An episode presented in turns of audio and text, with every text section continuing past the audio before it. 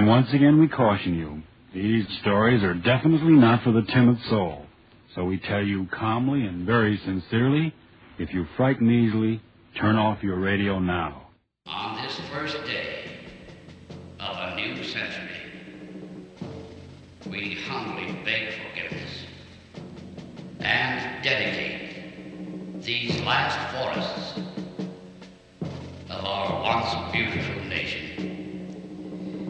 in the hope that they will one day return and grace our foul earth. Until that day, may God bless these gardens and the brave men who care for them.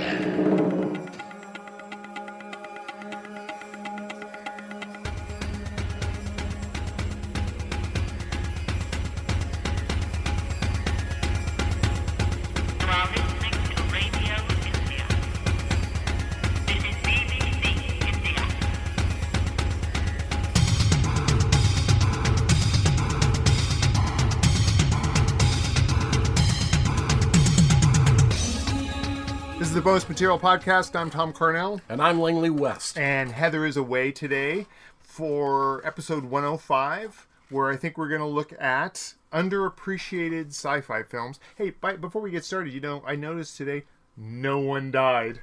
Yay! It was pretty amazing. I was going through the list of people who have died so far this year, and it's like lots of people have died, but it wasn't anyone like oh, like 2016. It was like every week we would have someone that would be that had passed on, but that was good. But anyway, um, underappreciated sci- sci-fi films.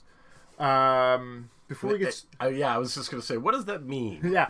Well, one of the things I found in preparing for today was the um, the idea of what under unappreciated by whom Right. became the question. Because there's a lot of stuff out there that, you know, uh, within certain circles, or um, because of the time period that it was released, it actually got a lot of acclaim, or it got a lot of critical praise, or whatever the case may be. But as we get older and we start talking to people, we find that, you know, the things that we take for granted, mm-hmm. and, you know, them, you know, Right. uh, and people. Talk to a 21. uh, Not I'm not disparaging. you no, know, no, it's people, just the way things work. They just don't have the reference base Yeah. to, to, to understand. And and where a film and that's one of the things I ran into here is like certain films uh I think are a given. I think also have a certain weight and place in the pantheon, if you will. Sure. Um, but then when you, t- if I talk to someone who's in their early twenties, and and I and I go, you know, you had said Fantastic Planet uh, earlier off mic, but uh, blank stares. So is it under underappreciated, or is it just that the reference base has sort of moved on? I don't know. yeah. And also, too, you know, sometimes, sometimes, and this this is where I do get aggravated. Is sometimes you'll you'll be talking and you'll cite something that is clearly um, important um, and great, but it, you know, it's being looked at from folks with such a narrow mind. It's like, oh, you know, if it's it's like, oh, look, you can see the strings on the spaceship. Well, Right. yeah, it was 1925, dork. you know, yeah, yeah. you know what I mean? It's like you know that kind of stuff. Well, I think it's first important that people like contextualize stuff and, Uh-huh. and go, oh yeah, this is this was made in the 30s. You Uh-huh. know, it's like man, you hear a lot from young. Yeah, again, I don't want to turn into a young people thing, but it's like you know, oh these special effects suck. It's like, yeah, because Yeah. this is the this is the bedrock from which all the shit you love. At the time, they didn't though. You know, at No. the time, it was blowing people's minds. Well, it's why you look back at a film at the eight, like at the eight, I'm from the 80s, Uh-huh. and you just go, "Oh man, that hasn't aged well." It's like, yeah, because the state of the art has moved on. And Right. So I, I just wonder if the if it's underappreciated or is it just like unloved? I'm I'm just I'm looking at it as I'm I'm gonna name some things that I think people should pay attention to that they may not have heard There you of. go. And and Yeah. and and it's gonna be frustrating for listeners, I'm sure, because I think most of them are film people and they're gonna be like, Well yeah, duh. Well, what I also tried to do was filter, run it all through a filter of you know, we can go super obscure and mention like you know Pakistani horror anthologies that, that no one that I think are really good, but no one's ever heard of, and and and but and you can't get. right, exactly, yeah. So I wanted to. I tried to keep this like conceivably. You could probably find most of these titles on Netflix or Hulu or Amazon or or any other streaming service. So because again, it's super easy to go really far afield and just mention stuff that you know people aren't familiar with. You know, Right. the Filipino horror market. Most people don't even know it exists. right. But it's there, and it's and mo- some of it's really good. It's like well, it's like the By the way, check out the Maid. Go ahead. uh, it's like earlier, you know, like I, I remembered these films, but I couldn't remember the name or anything, and so I'm chasing them down on my phone trying to find the titles and uh, and who the director was. Um, you know, they're these Russian science fiction movies from like the early '60s, mm-hmm. and uh, they're really cool. But then you know, you start thinking about it, and it's like, who's gonna track this stuff Who other down? than you Yeah, yeah, yeah. Who cares? that? Yeah. yeah. yeah, yeah, yeah. Well, I also find that like that center line, as audiences get older, the center center line moves where you know you think like that that that point where that you think these are the films that everyone sort of knows about, and it sort of moves on as as they the culture gets older. I guess Right, That's right yeah. I want to say, um, and uh and uh but again we've talked about it before you run into those people who who you talk to who not only are are uh they just aren't interested because it's black and white or because it's subtitled. Yeah, they because have it's- some arbitrary yeah. bias that they put up just being lazy they you know they don't want to they don't want the the challenge of what I don't it's not even challenge it's like how is it hard I to get watch that, I get- in black and white When I hear people that go like, especially with subtitles, like, man, I don't want to read a, I don't want to read a movie. It's like, uh, it's a skill like anything else that I Yeah. think you develop, and The once more you you develop it. it, yeah, you you go, it becomes part of it, and you don't even notice it. I do it anymore because I can't hear well so I put on Isn't subtitles yeah it's so sad. I yeah. noticed doing that the other day. I was like, man, did I feel really old doing this? But uh, I do it a lot, especially late at night if I'm watching something I don't want to disturb people. right Um, it, it's fine and dandy. Um, so uh, I guess I, I I just don't even know how to go through these. Some of these, I, go ahead. I, I was just going to say, you know, I mean, in, in in one aspect or another, science fiction in film has been around since the beginning. Really, I mean, uh, just as horror has, and, and Right. all the genres that were represented in in the very first flickers that Lumiere brothers and, and people were putting up, and. Uh, so we, don't have to go through it time wise. I mean, we just let's Yeah, just, I'm just kind of go through just mention some stuff that I think people are are woefully lacking in. Let's say that, or, or people who might want to films people might want to give a little attention to to see it might spark something. And- Let's let's let's start with one that's kind of a bridge, okay, um, and and it, between some something that people really know well and something that they, they probably know well. Okay. And that and that is one off of your list, and that is Douglas Trumbull's Silent Running. yeah, yeah. Silent Running. We are using uh, that's the in, that's what the intro to this episode is from Silent Running. Because from most Silent people Rain. aren't going to get because it's Yeah. very obscure, but a great movie. Yeah, great movie. Um, science fiction with a heart, with a brain. very pretty. Um, I, I mean, uh, it's Douglas Trumbull was the guy who was doing the special effects for 2001: A Space Odyssey, and the, and he directed this. And this is literally kind of a, a, a gap filler, a bridge between 2001 and Star Wars. Mm-hmm. It, it came in between the you know those two, and uh, uh, it's it's way more 2001 than it is Star Wars. Right. it's not. It's not as heady and Yeah, it's it's it's space uh, travel not perfected. It's still reaching for the stars as opposed to commanding the stars and starships and flying from. Oh, we're gonna go to this galaxy. This guy is essentially adrift alone on a space station Well, he kind of does that to himself.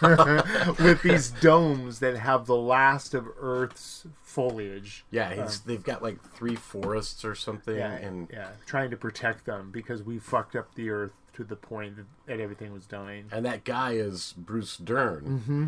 and uh, and he's great in it. He's great in it. The it, it's a it's it's a really neat trick in that they make real characters out of these three robots, Huey, Dewey, and Louie. Huey, Dewey, and Louie are great. They're great. and they're also they're in in in in in a couple of different aspects. They're also the the the, the pre runners to like R two D two. Absolutely. these little droid. bots. Absolutely, absolutely. I mean, it, to the point where they don't have they don't have little people playing them. They have people um, without uh, legs, Legs, playing yeah, them, yeah, yeah. so that they walk around on their hands. It's a it's a those are I I think we talked about this on our robot episode. God, you know, fifty years ago.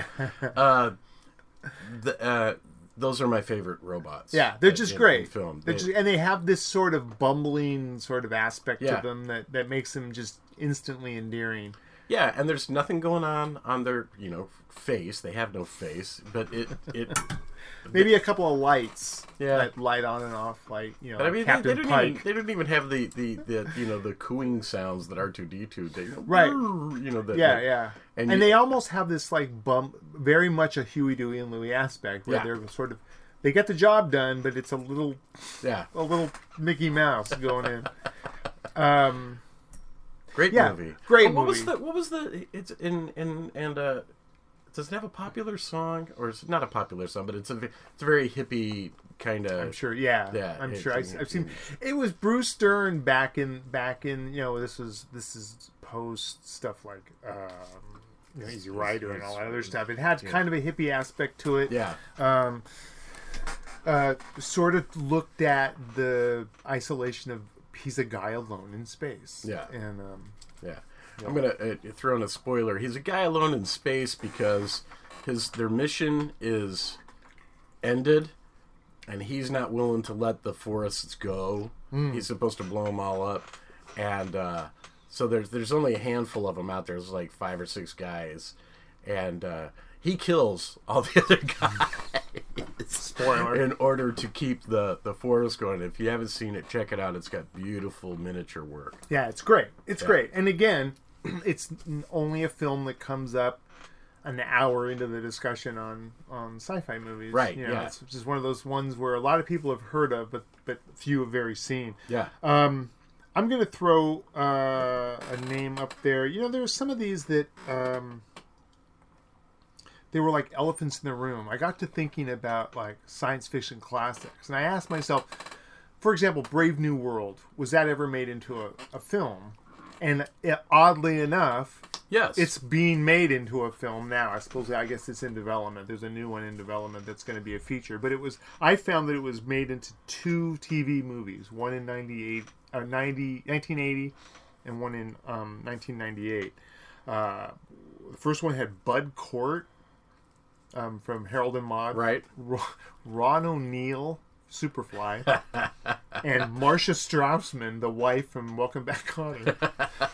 and and then the other one had Peter Gallagher and Leonard Nimoy. Um, but this new one in development, I'm kind of interested. You know, it's funny. Brave New World is is one of those. Um, one of those, one of those American classics, or, uh, or not American, was Huxley British or British sci-fi Uh, classic. yeah, so, science yeah. fiction classic, and um, uh, and I think everybody has either read it or knows about it, you know. But I find myself always every time that I hear it, I'm like, all right, which one is this? You know, you know what I mean? It's like, uh, Well, they're familiar. I know people are familiar with concepts, the alpha, beta, gamma, right, caste system. They're definitely have. If they don't know what it is, they've heard of Soma, um, Right. which was the drug. The drug, So, yeah. uh, yeah, one of those influential things that I I can't believe hasn't been made into a major film yet. for some reason, 1984 got all the glory. Yeah, and um, Huxley is is is in my opinion way more interesting than Orwell was. Yeah, I mean, Huxley. This there's a great story about Huxley that when he was on his deathbed and literally dying, as he was dying, his wife dosed him with LSD. Oh wow, That's a wife. yeah, Like, Yeah. If you're gonna go out, you're gonna go out tripping balls because he ha- he has a great book called The Doors to Perception. doors. Yeah, the doors of perception, Um, where the doors got their name from. Right, Yeah. right. um, but I just love that. That makes me laugh so much about someone like, okay, when I die, right before my heart stops beating, just spike me with as much LSD as you can. That's amazing. That is absolutely amazing. Um, um, but you from that sort of ground is where you get all this other stuff, like things that I didn't put on the list that I probably could have, but I didn't. Things like Logan's Run and all Sure. that dystopian future stuff. Sure. Um, Uh, it, it, whenever I think of uh, Brave New World as a movie, I always wind up knee jerk reaction. I always wind up thinking of um, The Shape of Things to Come, Mm. which was a a, uh, a Wells thing, I think. And, and but that was a movie in like the twenties, thirties. okay. Yeah, and Yeah. it had um it again um if you're a, a miniature guy like that's that's something to check out because there's these these uh huge vistas of like these crazy cities you know and and there's there's planes going and Mm-hmm. Oh, cool. vehicles going and it's Oh, that's really and it's all moving and automated you know and it's like it's really cool to to see how much work these guys you know building these cardboard buildings put into this shit Mm-hmm. it's really neat um, every now and then you'll see some of that footage much like you'll see some of the footage from metropolis thrown into things that that are, you know are just randomly about the future Yeah. and you see this you know flickering 1930s view of what the future is I, I love I love how much well- Metropolis is in so many things, man. Like music videos, just everything. I flash on Zappa, and the future is scary. yeah, um, yeah, that's very cool. Any chance to, to mention Frank? Um, uh, yeah, yeah. Uh, I've not So, seen it. so what do you know about uh, the the Brave Nothing. New World? That there, there, there's lots of arguments, especially online, about people going, "Oh, it's typical shit. It's Yeah. blasphemy." But uh, sure, why not? I mean, you know, I mean, we, we, Especially if nobody's done a really good version. we kind of saw lots of elements of it in, in something like Gattaca. right. You know, the the whole you're stuck in a system and um I'm marking it off list. One of the things I didn't I want to talk about that I didn't I didn't want too much time to get by because I was afraid we are going to miss it. Um, Colossus, the Forbin project, 1970. Joseph Sargent directed. Right. Story of a man Forbin who builds a supercomputer in the West while uh, it turns out the Russians are building a supercomputer in in the East, right. and it's about what happens when they sort of put them both online at the same time. You never hear it talked about. It's great. It's a great movie. Um, I it, I don't remember if it was a. The look of it was always like a TV movie. I don't know if it ever got theatrical. It probably did. I don't know. I, I mean, it. I, I, I'm guessing it did because otherwise, why would we know about it? And and and science fiction people all know about it. It's not like it's. It's, mm-hmm. it's Well, there com- was there was sci-fi that this kind of stuff on TV at the time. They would do movie of the weeks and That's true. trilogy of terror and all that other Yeah. stuff. You yeah, know, yeah. Yeah, that stuff was was like it was a bigger deal Mm-hmm. to have it. I mean, like you could have a made-for-television Oh, movie, to and it was a big deal. You know. absolutely. And, and and some of them echo. You know, like go to go on YouTube. I know, and you can find a copy of the TV movie When Michael Calls. Yeah. and that's really genuinely scary. Yeah.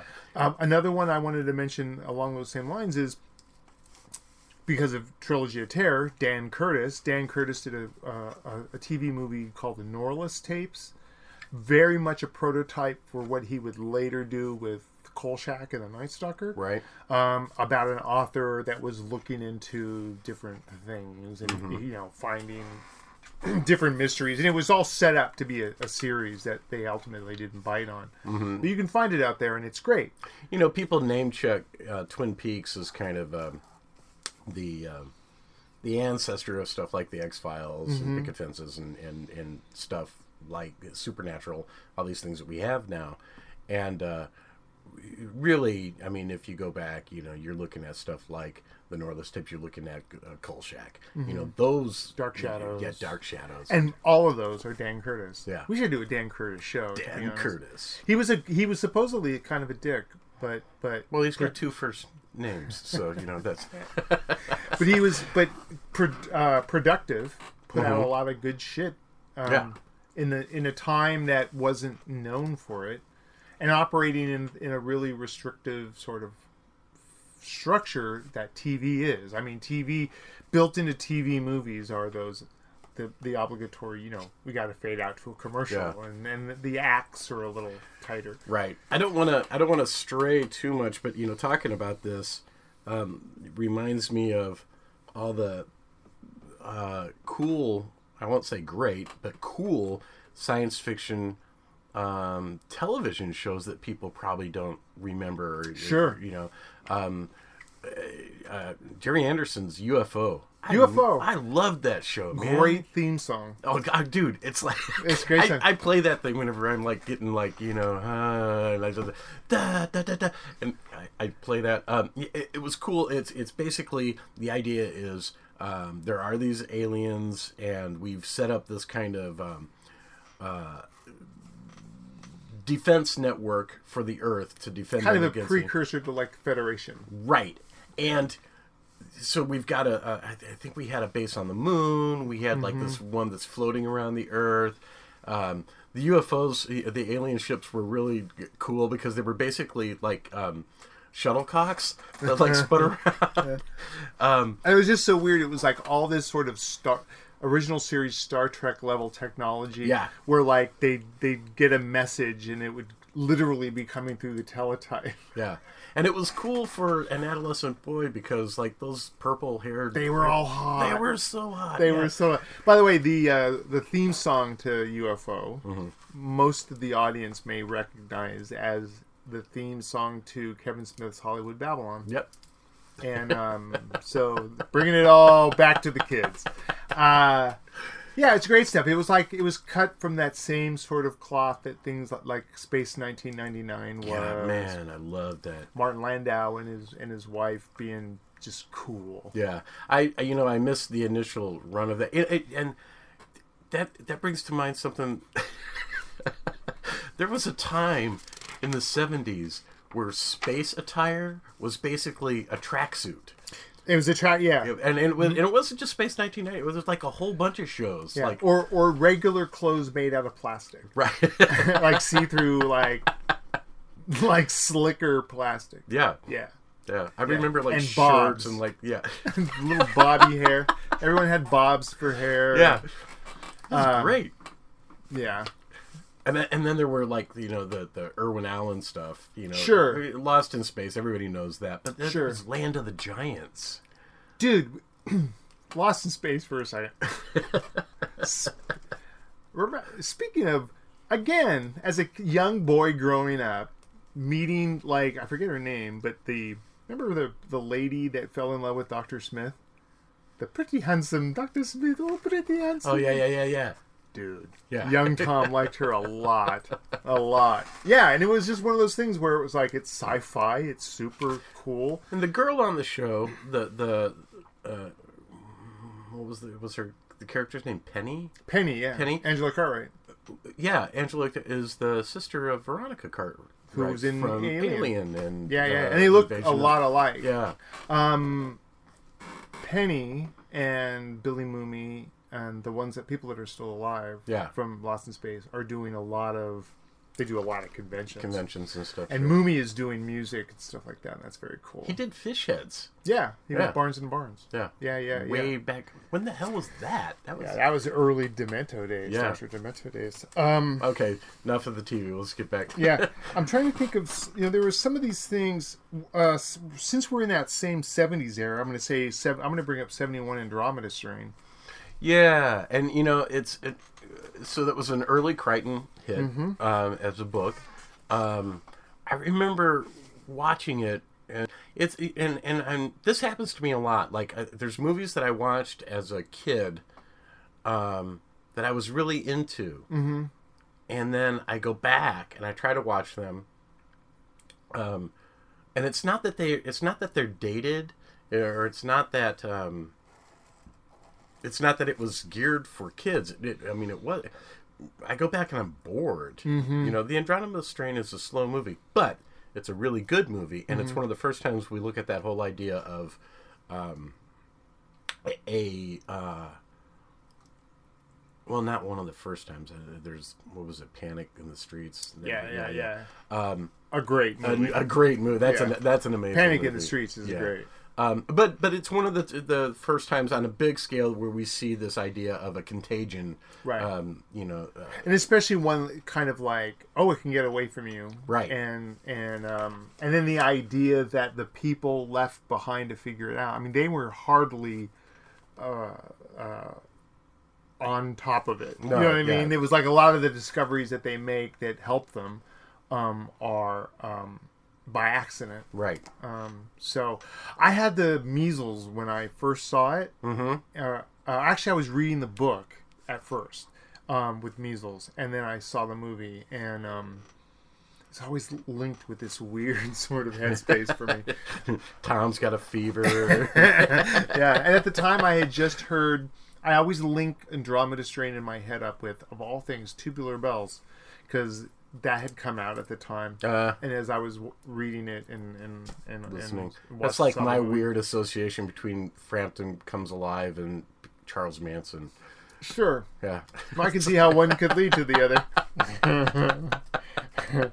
I'm gonna mention a movie that uh, I, I I was gonna I was gonna talk about them, um, you know, which is the Jack Arnold film about the the, the giant ants in Yeah. the New Mexican desert, but it gets name checked a lot. So I'm gonna I'm gonna pick a a uh, an inferior a, a movie that's inferior to that, but it's a, it's cut from the same cloth, and I, and I'm just gonna use it as representative of all that giant bug stuff Sure. Um, and that's the black scorpion. The black, Oh, yeah. yeah, the black scorpion. It, it, it it's, and, and some people will argue, was that science fiction? Well, no. I mean, not, is any of that stuff science fiction? Yes, no, because it's science fiction in that usually what causes the mutation, what causes the bugs to get huge and attack is uh, something we've done. You know, something science has fucked up, or some. You know, it's a nuclear. It's it's they're mutated because of radiation. You know, the whole kaiju thing is that you know. Um, in this case, they it's not. It's because of some volcano. But I'm going to throw it in there anyways because it's, God damn it, it's giant. But there was a, there was a lot of big bug movies. There was a you know, bunch of them. tarantula. Yeah. and the giant. He- everything got big. Earth versus the giant giant spider. Gila Yeah. monster. And Oh God, man. That was a great movie. Yeah, that, was a, that was a real creature feature thing. Yeah. And the Black Scorpion is notable because fans of the original King Kong all know about the spider pit sequence that, you know, was either excised by um, Merian C. Cooper and just gotten rid of, or it, it- who knows why, but it, it's gone, it's lost. Nobody's ever been able to find it. Some people swear they saw it. You know, It's like But- the, the the Clown cried. yeah, yeah. It's like it's one of those, you know, holy grails of like, man, if we could just find this. Well, if you want to know what that might have looked like to some extent, look at the Black Scorpion because some of the models from that sequence um, are in that movie. At one point, they go down into the volcano, into this giant cavern area to um, check out these giant scorpions. And there's other things down there. There's the spider that comes up and chases a kid, and then there's this giant segmented worm with claws. It's all Oh, cool. weird. Yeah, and um all uh, animated by Willis O'Brien. It's beautiful. Um, it's not a good movie, but in, in any stretch of the imagination. But if you're, but if you're into, um, if you're into stop motion, if you're into um, that era of filmmaking, if you're into giant bugs, it's it's one that a lot of people don't see, and that's the Black Scorpion. Check it out. Right on, right on. Uh, let's see. Speaking around that same time period, um, and bugs, there was a movie called Phase Four. Yeah. Very much like, kind of like cut.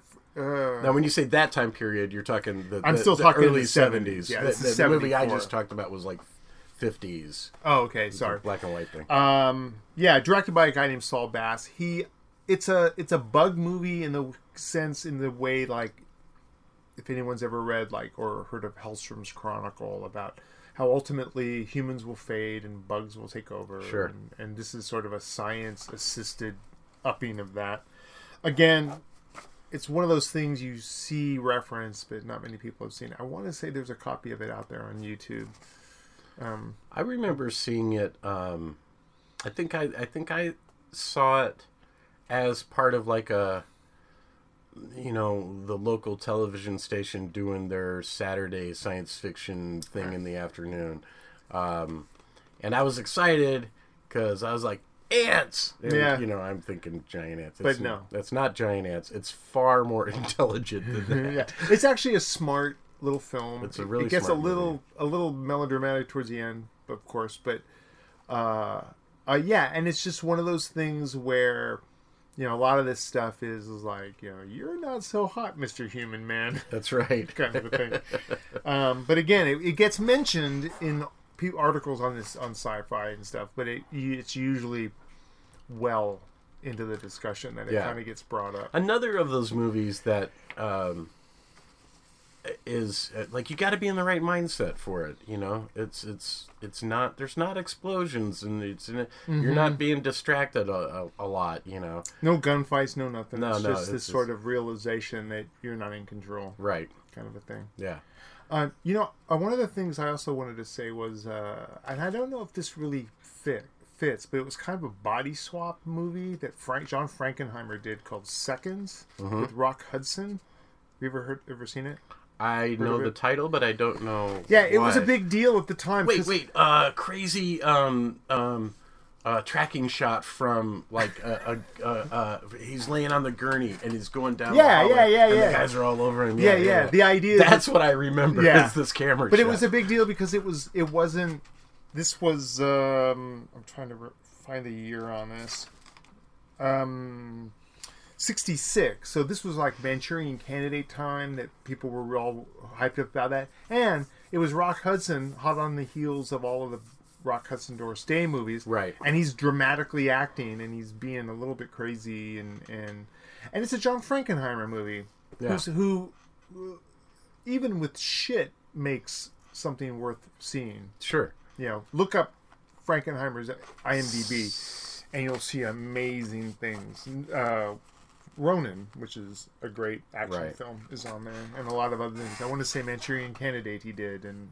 I'm, I'm brain farting on the rest of them. Yeah. But he's one of those guys that just worked. I saw him speak at a FangoCon once, of all things, um, and it, wa- it was fascinating. He's one of those hard drinker kind of Sure. film directors. Yeah. know. But I, I don't I don't I don't know if we have those dudes anymore.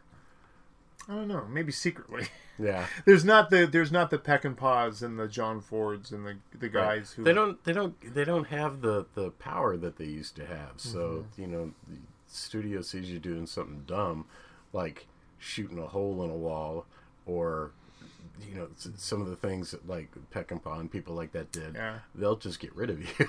Yeah, I, I I heard a story once by a guy who worked as a PA on a Peckinpah film in the '60s, and he said that um, after they were done shooting, they had all sort of decided that the production was going to go to this one bar, and they set up a tab for the production. And this was in the mid '60s. It was over a hundred grand, wow.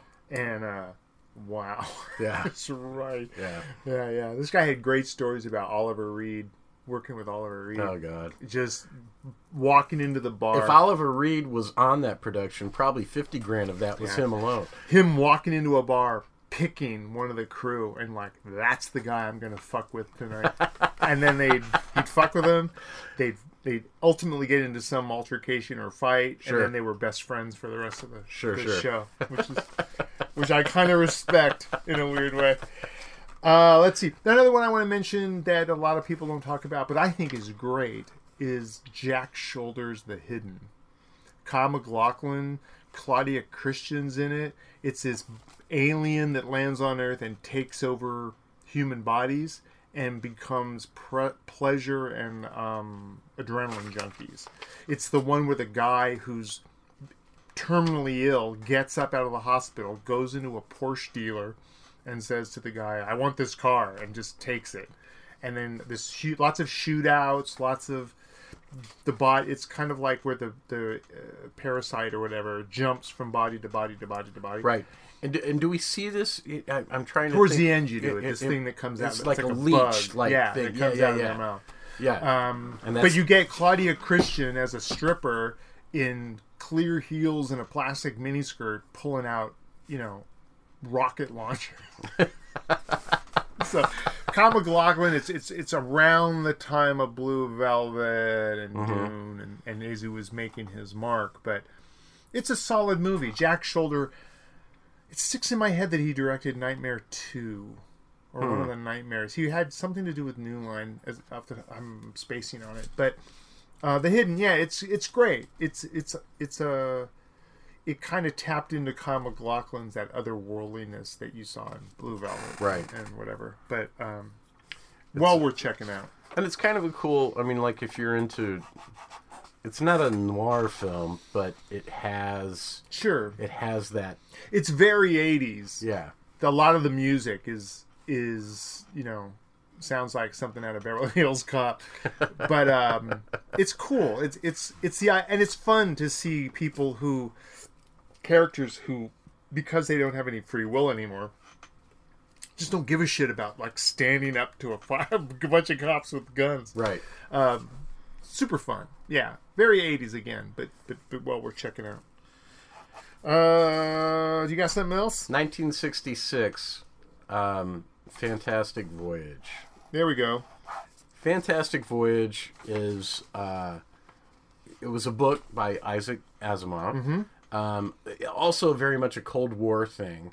Um, this guy's I, I can't remember. He has like Trying to save a life. He has an aneurysm or some shit. yeah. blood There's clot. there's a uh, there he he's he's real protected, and I can't remember what his role was, but they're trying to get him to like the, I don't know the UN something. Some bullshit. Yeah, Yeah. but he's dying. he's important and he's got something in his head and so they've they um yeah he, he's in this car wreck and, and he's got this aneurysm they they have to go in and uh, and it's in his brain so they can't operate but fortunately they've been working on this project it's great it's Yeah. great and where they, shrink people to microscopic size yeah and inject them into the body. and a submarine And a submarine. yeah that they that they travel in called the proteus okay this sounds ridiculous now that i'm talking But about it was so cool. It's so cool. and the and the whole production, um, it's it's not like green screen because it's the '60s. Right. It- it's all sets. yeah, and- amazing sets. Actors hanging on wires, pretending to be swimming. yeah, it's it's that uh, dry for wet um, swim. Yeah. They they did the same thing on um, uh, the Black Hole. Mm-hmm. Yeah. Yeah, yeah, yeah, yeah, yeah. Uh, interestingly enough, directed by Richard Fleischer, who also directed Soylent Green, another one that's on our list. Yeah, yeah. You know? um, uh, Fantastic Voyage is, is awesome, and it's been it's they're it's in development. They're they're gonna They're redo gonna, it. they're gonna redo it. I remember Joe Dante's kind of riff on it, um, Innerspace, right. which was the kind of goofy comedy. Um, but it's still cool. I, I love that idea. I, I was in love with this idea as a as a small kid. Like, wouldn't it be cool? I remember filling up like my mom had this like uh, letter um, notebook. You know, you would write letters and It's that weird size, five by seven or whatever it is. Yeah. And uh, I remember t- taking it and filling it up entirely with drawings for this story where I got shrunk down and I was like. I, I, I was fighting a, a louse on somebody's Sure. head and uh, Sure. wound up going inside their ear and then exploring Sure. their brain. Anyway, but it was, it was very fascinating. I'm down with that. I'm so down with that. Yeah. I'll watch that. And then, at- and at the same time, I, I remember. Uh, do you remember Timer, Yeah. the the little dude that like taught you how to eat healthy and Yeah, stuff? yeah, yeah. yeah. But yeah, there was like a whole like TV cartoon where he like shrinks down and takes these kids inside a person's Inside the body, yeah, yeah, and shows you how everything works and know, the, the whole thing with all of that is, is I, I really want, and I really hope they do this in the end development. I want to see like the the the idea is that they could only shrink for so long, otherwise they would return to normal size. and just rip the guy apart. And I always wanted to see that. see that happen, right? I want to see a submarine come out of a guy's head. Well, what, what was great was the um, when they got inside, and and Asimov's a smart guy, you know, realizes that the environment, and if you're a foreign body inside a Yeah. human body, dude, you're not in a friendly place. Yeah, yeah, The yeah. body has a whole series of mechanisms set up to protect you from uh, foreign. Um, microbes and stuff and so so they're being attacked by essentially monsters Yeah, these but they're white blood cells. Yeah, yeah, these white blood cells are these giant blobs that are just Yeah, like. yeah, yeah. And, And all of this, you get Raquel Welch in a tight little spacesuit being being awesome. And you always wonder. I always watch. Remember watching them filming, going like, "Where did she get her PhD?" Why is she there? Yeah. Um, Donald Pleasence yeah, as the Doctor Smith as kind the of. Doctor Smith kind of yeah double crosser. yeah. He was- I want to say I, Stephen Boyd, maybe. So Stephen yeah, Boyd. I think it was Stephen Boyd. Yeah, Yeah. yeah. And uh, he was one of those lantern jawed heroes you always see in. when I saw Alien, I'm like, oh, Yeah. Ash is Donald Pleasence from Yeah, yeah, Fantastic Voyage. Yeah, yeah, very much in that same model of Yeah. the, the the dude that just can't help but fuck it up for everybody. Yeah, yeah, yeah. it won. Um, Uh, it won a couple Oscars. One of them for best art direction. yeah. Got, it It was cool at, at the time. It, there was nothing like it, and it just. I remember as a young boy, it just sparking my imagination and going like, "Yeah, that is cool." You it, know, it was the kind of special effects that you looked at and you you kind of like, whoa, Mm-hmm. you know. Well, you know, another film that that uh, that comes to mind around that uh, again that same time period that it gets talked about a lot, but I, I find a lot of people haven't seen it. And that's um, Ken Russell's Altered States. Oh my god. It's I talk to people and they just they you know they've heard of it. They know that it's important. A lot of psychonauts, if you know what psychonauts are, Right. are will will refer to it. Um, uh, but way ahead of the curve, the idea of taking something like DMT and, and floating. Right. You know, that was this is 20, 30 years, 40 years before Joe Rogan and all that stuff. Right, right, right. And cool. and William Hurt is great. uh, All the acting is Solid. across the board solid. and it's a coherent film coming from Ken Russell, who is known for not making, making, not coherent films. Yeah. And it has some awesomely cool Oh, uh, what- makeup effects by Yeah. Dick Smith. Yeah, it's yeah, just it's But it's just one of those things where I think it uh, certain films they they get mentioned so much that a lot of people they don't think it's important to see them. it's kind of like Brave New World. We hear about it, we know about it. How much of how many of us actually sit down and read the thing? You know, Yeah, and because you feel like you don't have to because It's in Oh, the know, zeitgeist. yeah. It's like so much of it is already sort of, and then when you do see it, the, it it's one of those things where it seems like derivative, but until you realize that no, this Everything- is what came. this is you know. the yeah Yeah, everything. you don't is- get to Alien without without this, right. Or, or yeah, what have you. man, Altered States is great. I, I Um, want to watch it now. Yeah. Uh, I'm trying to think of something else. You know, I wasn't sure if time travel movies fit into this. Sure. I mean, I mean, I think time travel is is one of those mainstays of science fiction. Generally, science fiction because um, usually our the the the protagonist is using some type of science in order to try to you know wind their way through time. I, I, you also get the magic stuff, right? You know, Right. so people are traveling Just weird through time, time loops. and- Yeah.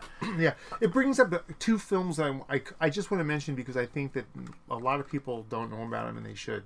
Number one, Nacho Vigalondo's Time Crimes. Oh, dude, yeah. That's a great movie that, That a lot of people don't talk about. And the other one um, is Christopher Smith's Triangle, which takes place on a boat. Hmm. Uh, it came out around the same time as all of that After Dark Horror Fest type stuff was coming out. Right. And it's it's a cool little time travel movie. Very much like Time Crimes. That's why I'm bringing them up together. Mm-hmm. In that they're it's repeating time loops that someone is able to you know they see themselves moving through the, Mm-hmm. through the thing.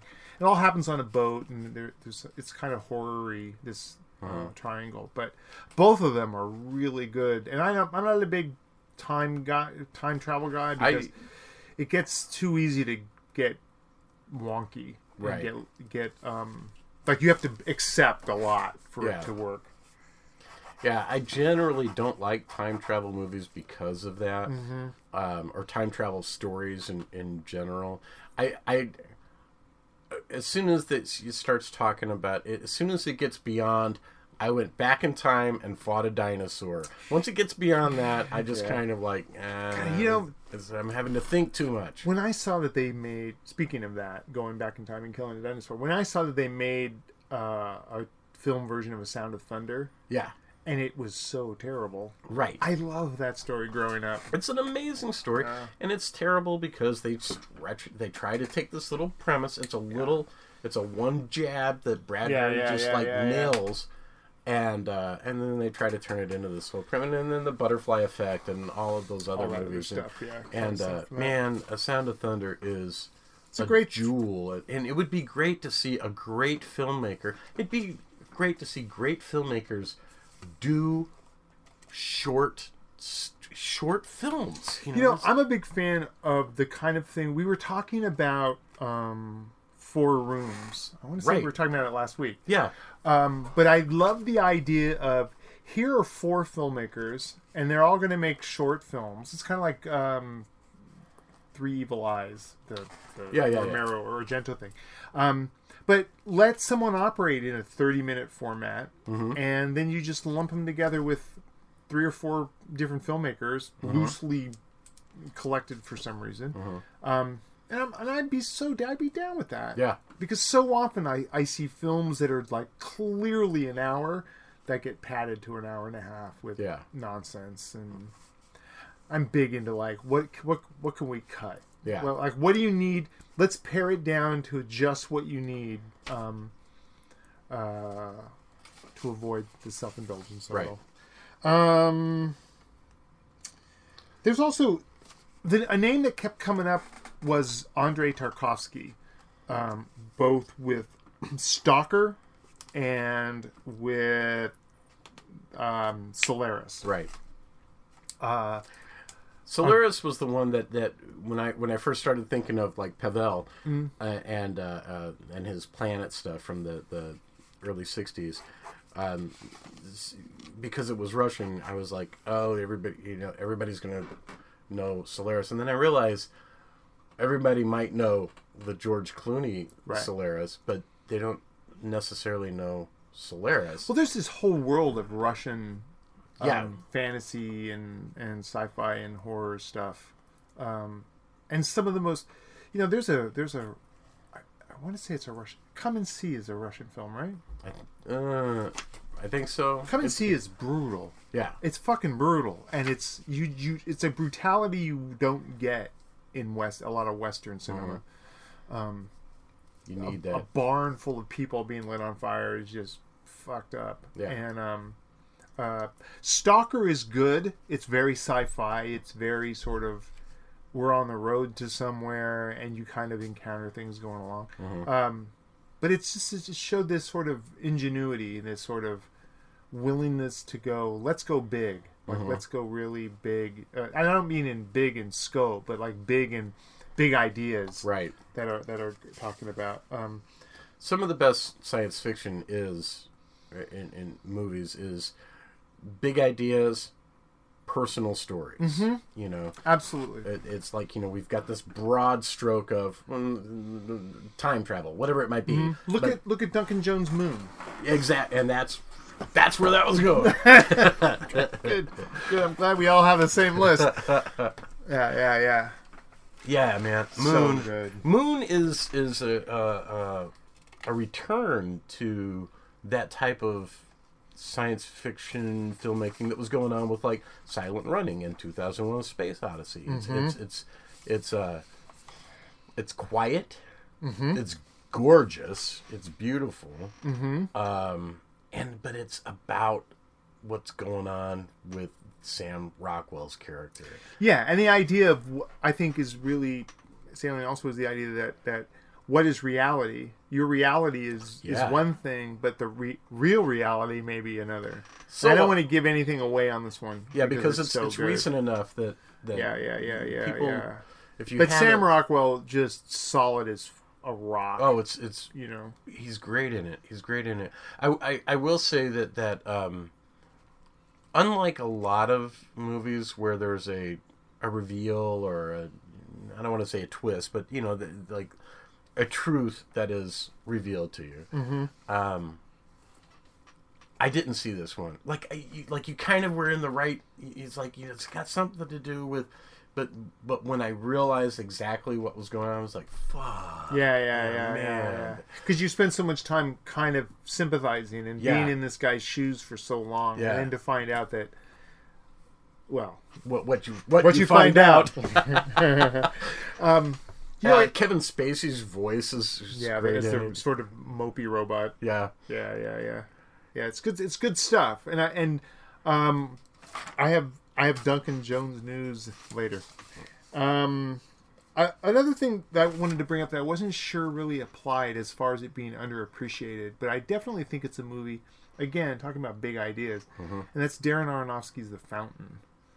I love The Fountain. The fountain is, uh, it's it's one. It's gorgeous. Yeah. it's it's beautiful. For me, it's a it's that whole thing about doing what you can. You know, do, do, love through time.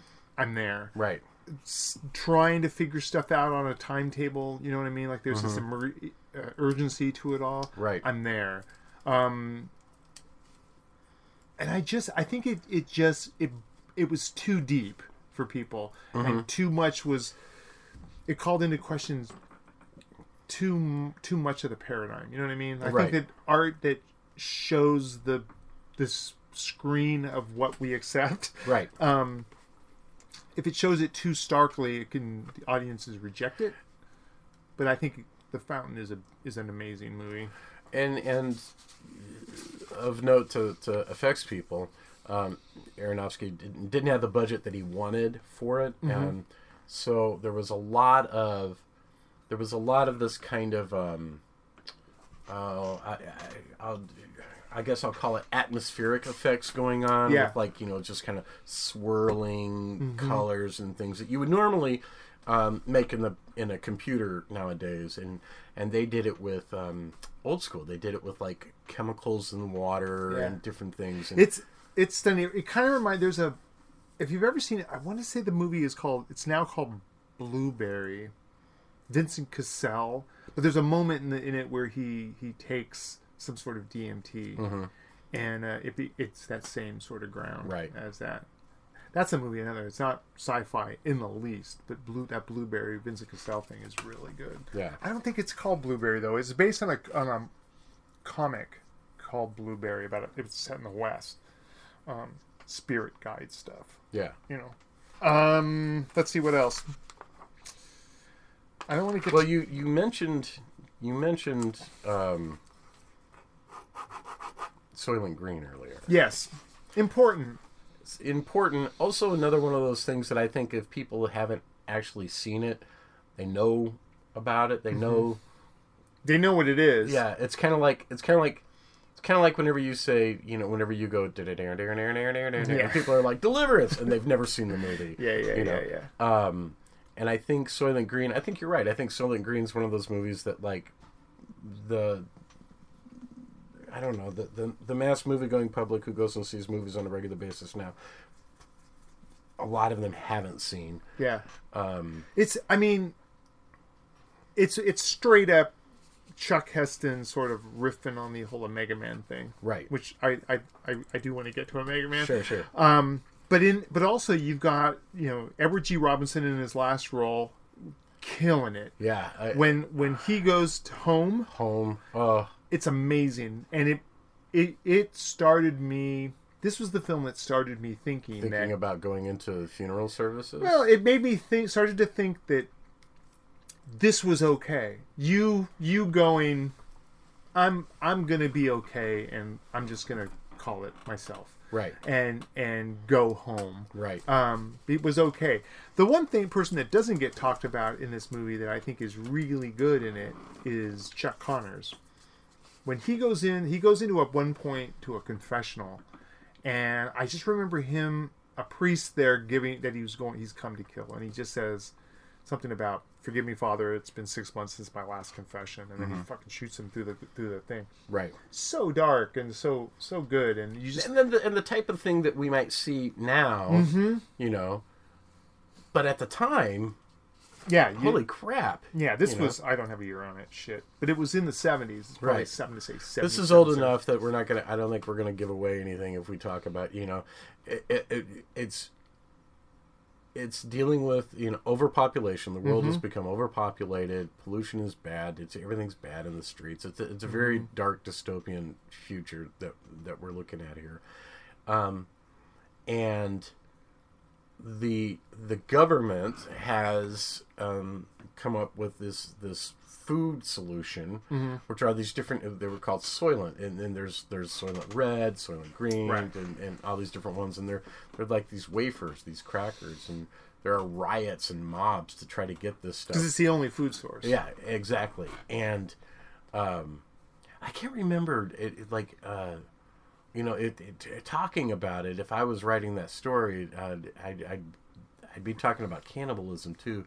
I don't remember any of that going on in the. No, no, it was all it was all this. Every people waiting in line for these these wafers. And it came out at the time when we were like, again, some people aren't going to know about this, uh, but we were like sitting in lines to buy gas. Buy gas, odd and even days, and all that other stuff. Yeah, Yeah, yeah, yeah. yeah, yeah. And it was Chuck Heston around the time, like you know, Mega Man and and um, It was after Planet of the Apes yeah, yeah. and all of was, that stuff. It was that, that weird span where he did these science fiction movies, mm-hmm. and uh, which was odd because you know he was coming off of the biblical epics and and that kind of Oh. stuff. Uh, uh, I, I just flashed on something. We're t- I, before we move out of essentially what are, what what are older films. I want to talk real briefly about a, a film you always hear about in film class, but you never most people never see. Um, 1965, Jean-Luc Godard, Alphaville. Alphaville is is so Is cool. so cool. It's so cool, and you're right. It's like yeah, it's always it's always name checked, but Yeah, very few people have seen it, yeah. but it's cool. It it it's low budget and totally 60s. But there's an air of it you, you buy into it being an almost bl- not Blade Runner like because that implies all the neon and everything else, but Right, that right. sort of noir kind of So like, science. it's, it's, it's you, you you come into this world of of gray featureless yeah, it's, very like- much in that same Le Samouraï kind of French Yeah. gangstery kind of thing, but Yeah. it's set in this world of, of science fiction. completely different movie and not the same tone at all but the, but parts of alphaville really remind me of a clockwork orange Sure, and uh and I think even the directors, Kubrick would have, would have admitted that. yeah yeah, yeah, yeah. yeah, alphaville is great yeah you're right Yeah, yeah. i had not thought of that one Um, what else are we thinking? Oh, um, Well, you, we were talking about Charlton Heston and the science fiction movies, and you mentioned Omega. Uh, before we leave Soylent Green, I wanted to say to people, to science fiction fans who, for whatever reason, haven't seen it, and, and you're going to check it out, just know that it's not it's not science fiction in the sense of like spaceships and, and a lot of technology. There's some weird there is some weird future stuff going on, but I mean it's it's the near future. It's Right. the near future to 1973 or whatever it was. So Right. we've we're probably far past what it know- was supposed to be. uh, I saw online yesterday. We're we're so it's so weird that I it was Roy, Roy Batty's birthday, like Right. his incept date, Right, And yeah, yeah, you're yeah. like, holy shit, we are in the future. we are totally in the future. It's so weird. And again, the future is scary. Um, we talked about Omega Man. I'm trying to think of The future's now the past. Right. Right. Yeah. uh, let's see. Uh, again, didn't know if it applied, um, but any excuse to bring up this filmmaker, I will. Um, Tarsem Singh's The Cell. I don't Yeah. know if it's really sci-fi. There's sci-fi elements in that that the whole going into someone's head. Yeah, there's there's like this this linking up in the in the brain. It- so there, I guess, yeah, sure. Sure, Sure. And, and again, does it apply? Yeah, yeah. But Science but, fiction's funny like that. Holy shit! It's beautiful. Yeah, yeah, It's yeah. The cell, gorgeous. uh, the cell in the fall, fucking amazing. Yeah. That guy, I don't know. What happened to it? I don't know what. I I love the cell in the fall so much, and then as you move forward in his filmography, you get Mirror Mirror, you get Immortals, Yeah. and now he's doing TV. I yeah, I don't know. I guess a girl's got to work, but Jesus, Yeah, Jesus, you know, I, I just don't know how that kind of a visionary eye operates within the realm of television. So one of the professors that I had at the at the Art Institute had they were classmates, and uh, With Tarsem, with Tarsem. Really? Wow. And, and uh, he said he, you know, nobody even realized that he was going to be t- doing movies because he was like this. He's this visual. He's a graphics guy, right? Yeah. He's like, it's all about art. And, Yeah, yeah, and- yeah. Which comes across in spades in those two Sure, movies sure. in particular. You, you know what? It even Fall. comes across in in Immortals. There's some really cool stuff Mm-hmm. littered in all that ridiculousness. You know, I, I, I think that you know I, I hate to be the guy that's like always pointing at CG as the as the, the devil, but I I do think that a, in, a lot of these folks, you know, once they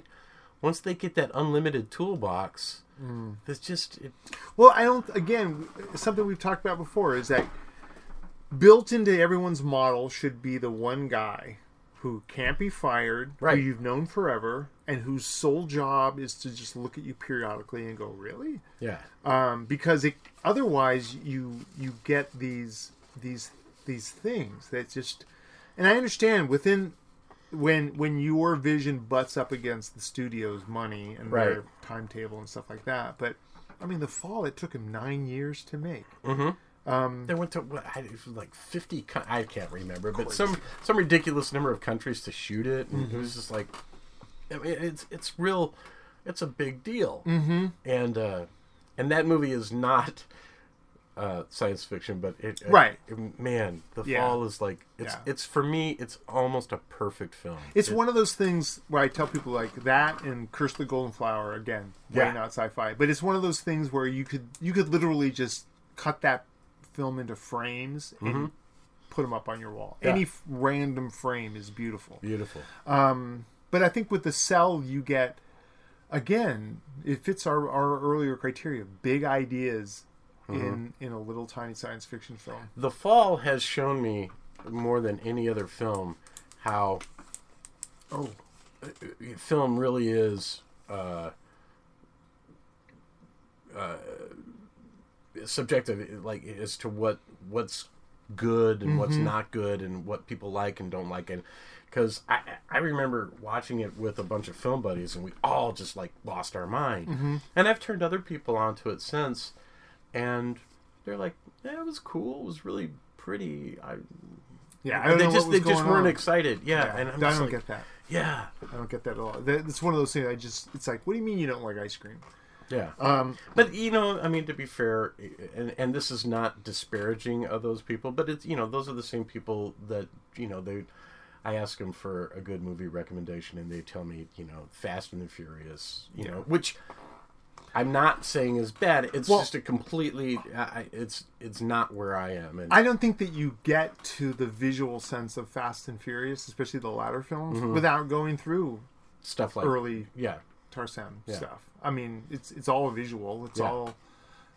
Uh, we we once were talking with uh, um, Savini, and Savini listed The Fall as one of his favorite films. yeah, and uh, we were talking about style over substance Mm-hmm. and i, I kind of put forth like well this is kind of style as substance Mm-hmm. i mean there's the point of it is is how pretty it is. Mm-hmm. and um uh yeah great stuff another, another vincent d'onofrio killing it Yeah, and other people have um, have done that, but in a completely different way. When you Mm-hmm. got stuff like Baraka and and um, I can't remember some of the other ones now. all that Um, Koyaanisqatsi yeah, stuff. yeah, yeah.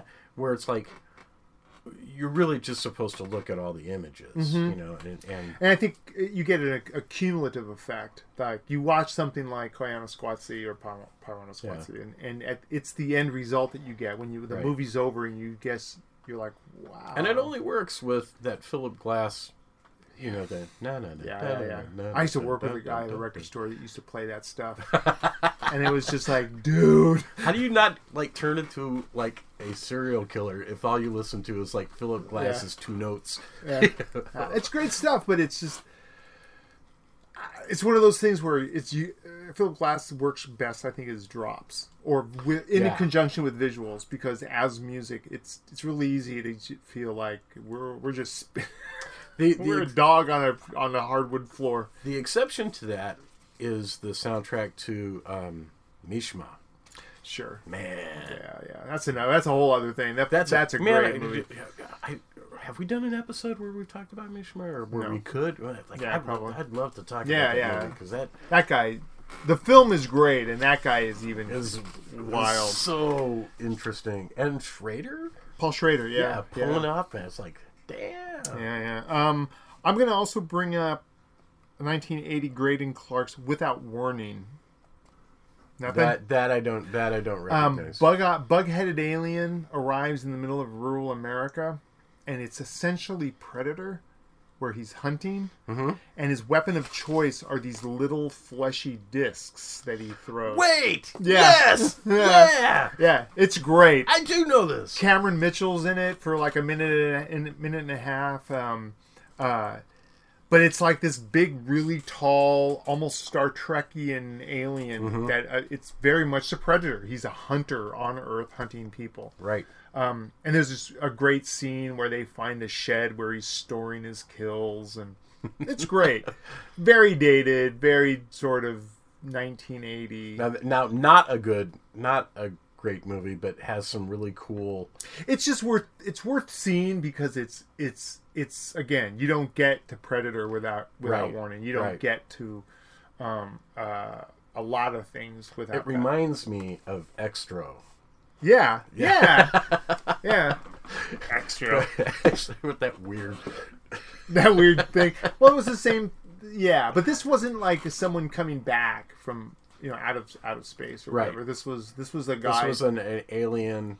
Yeah. Yeah. One of my So- favorite things, I'm sorry, is out of Predator 2, their tagline for Predator 2 was so great where he's in town with a few days to kill. I always just love that. And this is kind of like that. He's he's on the planet with a couple of days to kill and he's offing everybody.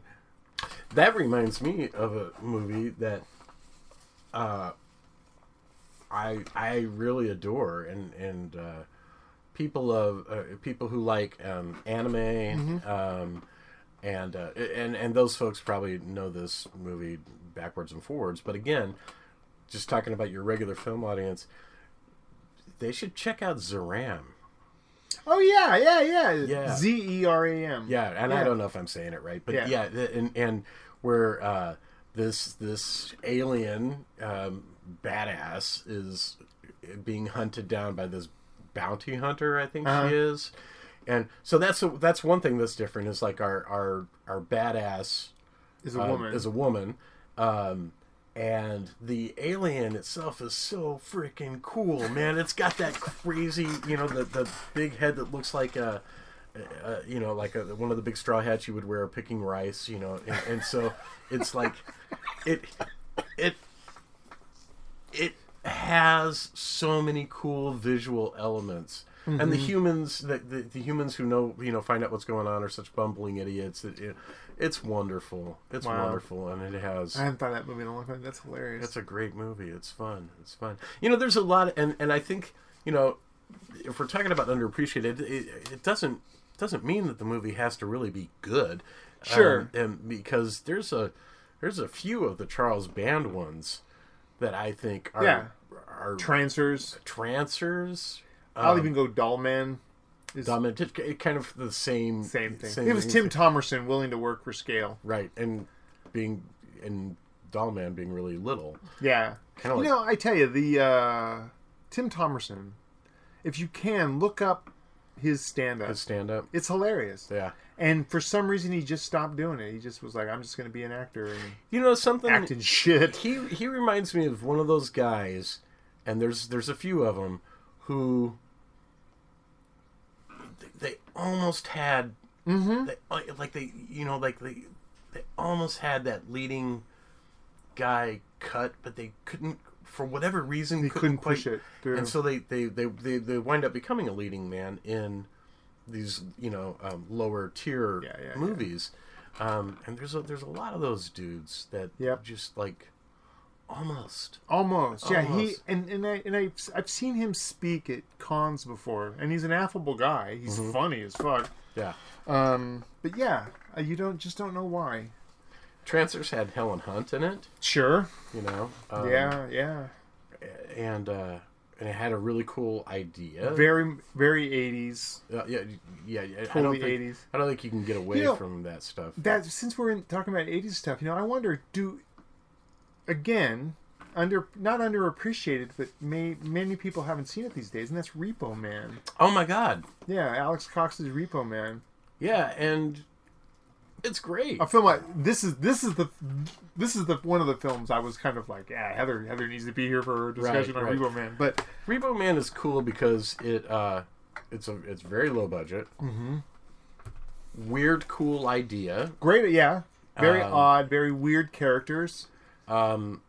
And you know alex cox one of his things was he he was kind of immersed in this punk uh rock world. And so so we, you get this it's the movie is equal parts science fiction and kind of exploration of southern california punk at that time Yeah, yeah, yeah. For a lot of people, like they'd never heard TV Party before, right And when they, but then they heard it. tv here. party was black flags black flags big sellout you Yeah, know, yeah, yeah, yeah yeah, yeah.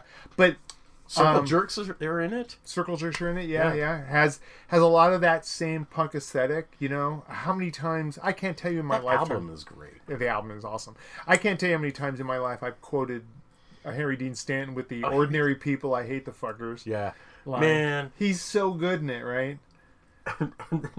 Yeah, that really that And the other guy whose name I can't remember is great too. He's like The I'm kid? a bad man. Oh yeah, yeah, yeah, yeah. It's it's great stuff. Um, yeah, Emilio Estevez looks like he's 12 in it. yeah, yeah, yeah. This was the thing that really broke him. Mm-hmm. Um, and it was full of you know. I love that not everything's answered. You know, it's it's kind of Mm-hmm. like uh, uh, Marcellus Wallace's briefcase. You never you never understand what's in the trunk, Right. but it kind of doesn't really matter. Right. The um uh I want to say and and somebody correct me if I'm wrong, but I want to say that the dude who was playing the doctor who was like, you know, he had, had been around the trunk a little too long, was Yeah. driving the car smashing into stuff. Um uh, was a real like um, scientist, a, uh, nuclear dude that they were Really, that they had gone to to kind of get um, uh, background on, and and I that's a vague recollection of listening to a director's commentary, so don't hold me to that. But it's something along those lines. trust me on that one. Right. Um, yeah, yeah, yeah. You know, one of the things that we haven't mentioned that I think is another one of those elephant in the room that I will recommend one incarnation and I won't recommend another, and that's Aeon Flux. The Peter Yeah. Chung animated thing. That's a thing that again a lot of people have can reference, but very few people have seen. If people weren't watching MTV at that time, there's a lot of great stuff. Look, all the liquid television. All the liquid took- television stuff. Um, the the Maxx. oh was, God, I I love the great. Maxx so much. Yeah, if you look the Maxx up, M A X X, it's a Sam Kieth comic property that they made into an animated.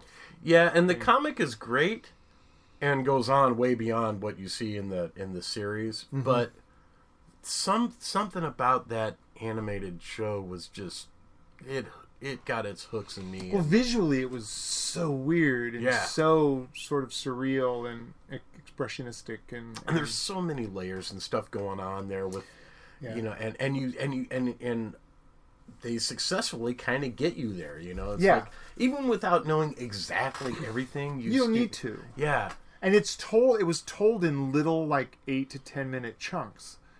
That yeah i don't think the episodes were that long i mean I, they I- were super short because they were there was a they would move on to the next thing. Right. know? It was just one of those things that when they came back from commercial and then it faded in, you were like, oh shit, there's Yeah. a there's a Aeon Flux in here.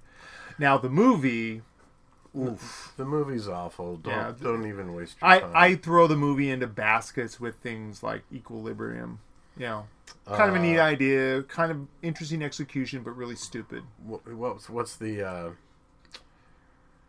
oh there's an there's a there's a similar there was a similar movie something violet or Oh yeah, yeah, Ultraviolet. ultraviolet Ultraviolet It's is terrible. like- those are they're awful movies Yeah. but man that cartoon Aeon Flux was great just if you don't know anything else like their logo is this eye Yeah. And there's a fly crawling across the eye and the eyelids close like a venus flytrap and catch the fly it's like It's so cool. and it has this weird kind of uh this whole bondage kind of aesthetic to it and, and in even situations sometimes kind of go there. There's there's it's a, it's really fetishy yeah, it's oh, between yeah. from her outfit to the things that they choose to linger on. Yeah, You know, um, I will say the movie it is is terrible, but it's sort of early flexing of the muscles for Charlize Theron that you'll, you'd see later in Furiosa and, Right. and a lot of the stuff that she's more known for. right. Um, I want to throw also out there uh, uh, Outland. Um, Peter Hyams' Outland, Sean Connery. It's essentially a uh, detective story. it's High Noon in space. Yeah. he's on a space station, and some people are bad people are coming. Um, it's kind of ridiculous when you see a man outside in space firing a shotgun. Sure. Um, but you kind of go, yeah. But it's just one of those things. It's one of those sci-fi movies that you think everyone's seen and everyone's know of, but I people come up empty a lot when I bring it up. Right. That's the thing about, I mean, sci-fi. You know, after Star Wars, uh, you know, every everybody wanted it wanted the sci-fi thing to be a big tentpole movie and and be full of all this bombast and stuff. And uh, you know, like any genre, it's not always the case. And and some of the best stories are happening, you know, when it's quiet. Right. You know, space is quiet. But yeah, You know. and they, I hear they can't. They space- can't hear you scream.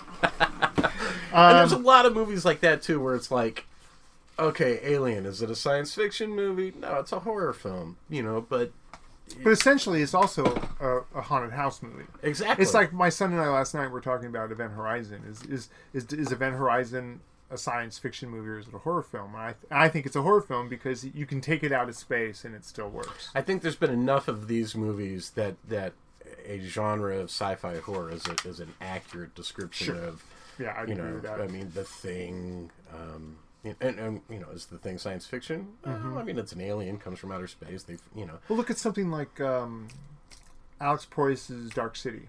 right? Yeah, is Yeah. it? What is it? What the hell is that? I have no idea, but it's, it's, fucking cool. cool. it's super cool. Um, but yeah, I think that falls in it. I think um, Doomsday, Neil Marshall's Doomsday falls Right. in it. Yeah. Uh, uh, you know, another thing we didn't mention was um, Woody Allen's Sleeper. You know, that's another one that people, comedy fans, may have seen it. Right. Certain people of a certain age, but science fiction fans, and it's it's aping everything. It is. You know, It is. right. I fucking hate that movie. Do you really? I do. And I like early Wood, Woody Allen. Yeah, yeah, generally, yeah. But I don't know why. But Sleeper just bugged A secret shit out of me. a secret movie of his that I really, really love, and I'm sure one day we'll probably do a Woody Allen um, show. But uh, Love yeah, and but Death, then yeah, but then we have to like watch all the new Woody Allen if we but. Love and Death, I think is fucking brilliant. Mm-hmm. It's it's it's Woody Allen's essentially Woody Allen's airplane. Right. You know, it's it's joke, joke, joke, joke, joke, joke. Yeah. Um, and uh, and uh, once again, Thom, big fan of the Contessa. the one that he she goes to, she when he needs to shoot. She was awesome.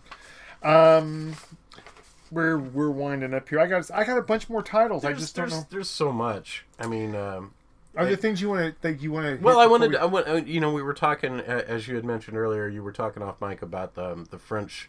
Um, that, that we had Right. talked about the French cartoon um, Fantastic Planet. yeah. um, which is another one of those things that like if you were if you were a film guy in uh, you know at a, of a certain time period you probably saw it because it was one of those things it's like ah i gotta find the vhs of this and it's so odd and Well, I'm so old. I remember I first saw it on those days when you were like it was raining Sure. in uh, in school, and Right. they'd bring the TV in for a movie. and they showed it there They showed it. They showed it there. Yeah, yeah. It- It, was it's cool. I, I also there's another french It was playing on PBS, and that's why they were doing it. oh wow it, Yeah. it's it's uh it's pretty amazing It is amazing. it's and and it's um It's 2D animation. It's you know, there's nothing uh, other than I think the the story and the the uh, general aesthetic. There's Right. nothing interesting going on animation wise. no no the, the But animation is pretty stark Yeah, but the story's solid and Same thing with um um oh, I do this all the time. Um uh I, I just Before you think of that, I was going to say with animated stuff, you know, another film a lot of people don't talk about that I thought was pretty cool was Titan AE. A- Titan AE. AE. Yeah. Yeah. Ah, yeah. Uh, but yeah, that was kind of cool. Animated stuff, all the heavy metal stuff is is stuff that people should know about. But Right. again, I keep running into it where it's like, no, I haven't seen. I've heard of it, but I haven't seen it. Right. Um, It, you know, it's well. It oddly, I think that that's a case of having having access to too much stuff. In in that now, if you name a title, you can probably go look it up. yeah, you can find something. But people are, you know, they're looking for things that they. People are looking for things that they know that they like. Mm-hmm. So. Because they have access to everything, they're less willing to go. I'm I'm gonna go check out this odd thing that I don't know anything about. Right. And you know, for me, that's one of the things, and I promise I'm I'm not going to go off on this, but the idea that when I hear about someone sitting down and watching ten hours of a TV show, and when you I think about all the films that are out there, like, Sure. I don't have time to watch Fantastic Planet, but I'm going to watch, you know, um, Supernatural. It's Right. like, dude, you're going to be so much better served watching Fantastic Planet. Right. But I get it.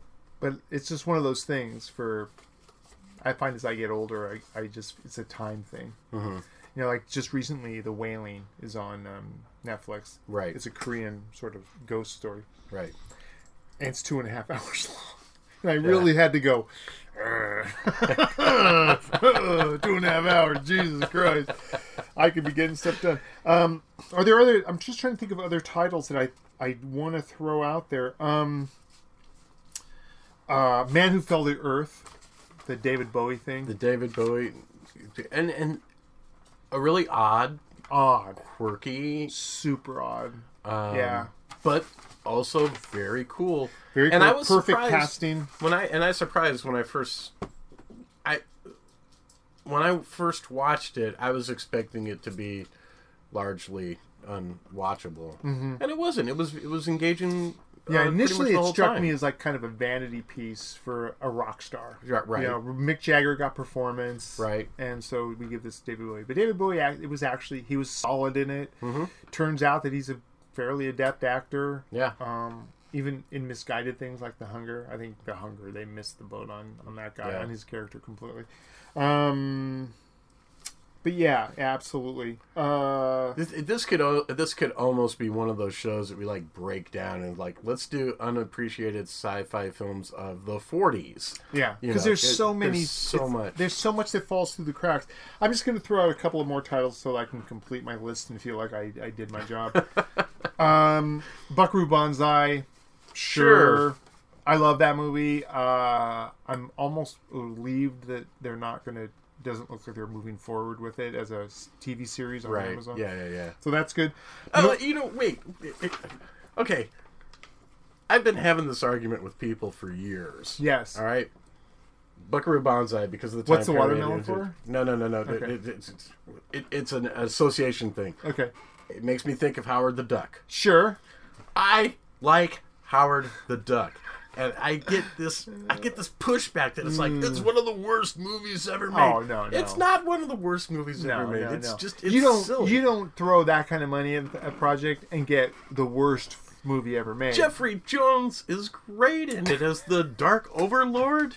He's it's it's a blast. Oh yeah, And then, man, that Phil Tippett and it makes monster. you love the idea of bestiality. absolutely. Yeah, she's fucking a duck, and no one's no one's even batting an eye. It's Yeah, it's just it's cool. yeah. I, I, I, care th- what I do think says. it gets a lot of shit. It's it's a terrible film, but it no, does not get the shit that it deserves. It's it's. I mean, I said it proudly right next to the Golden Child. I saw the Golden Child in on a release. I think I did too. And, the and- movie and theater. I I was like all about it. I was like, oh yeah, So let's see. Um, Sunshine we've talked about before. Danny Boyle. right. Great first two thirds of a movie. Then it becomes a slasher film and it becomes terrible. Neil Marshall's Doomsday, we've talked about that in the past, um, so I'm not going to spend a lot of time on it. Mars Attacks is one of those guilty pleasures that's so ridiculous and so stupid, but it's still very fun. And and will mean a lot more to people who remember the tops cards. Yeah, it falls on deaf ears when you get someone who doesn't understand. You know, Yeah. they just see it as a Tim Tim Burton thing. Um, 2006 Children of Men. I don't think enough people see that movie. That's true.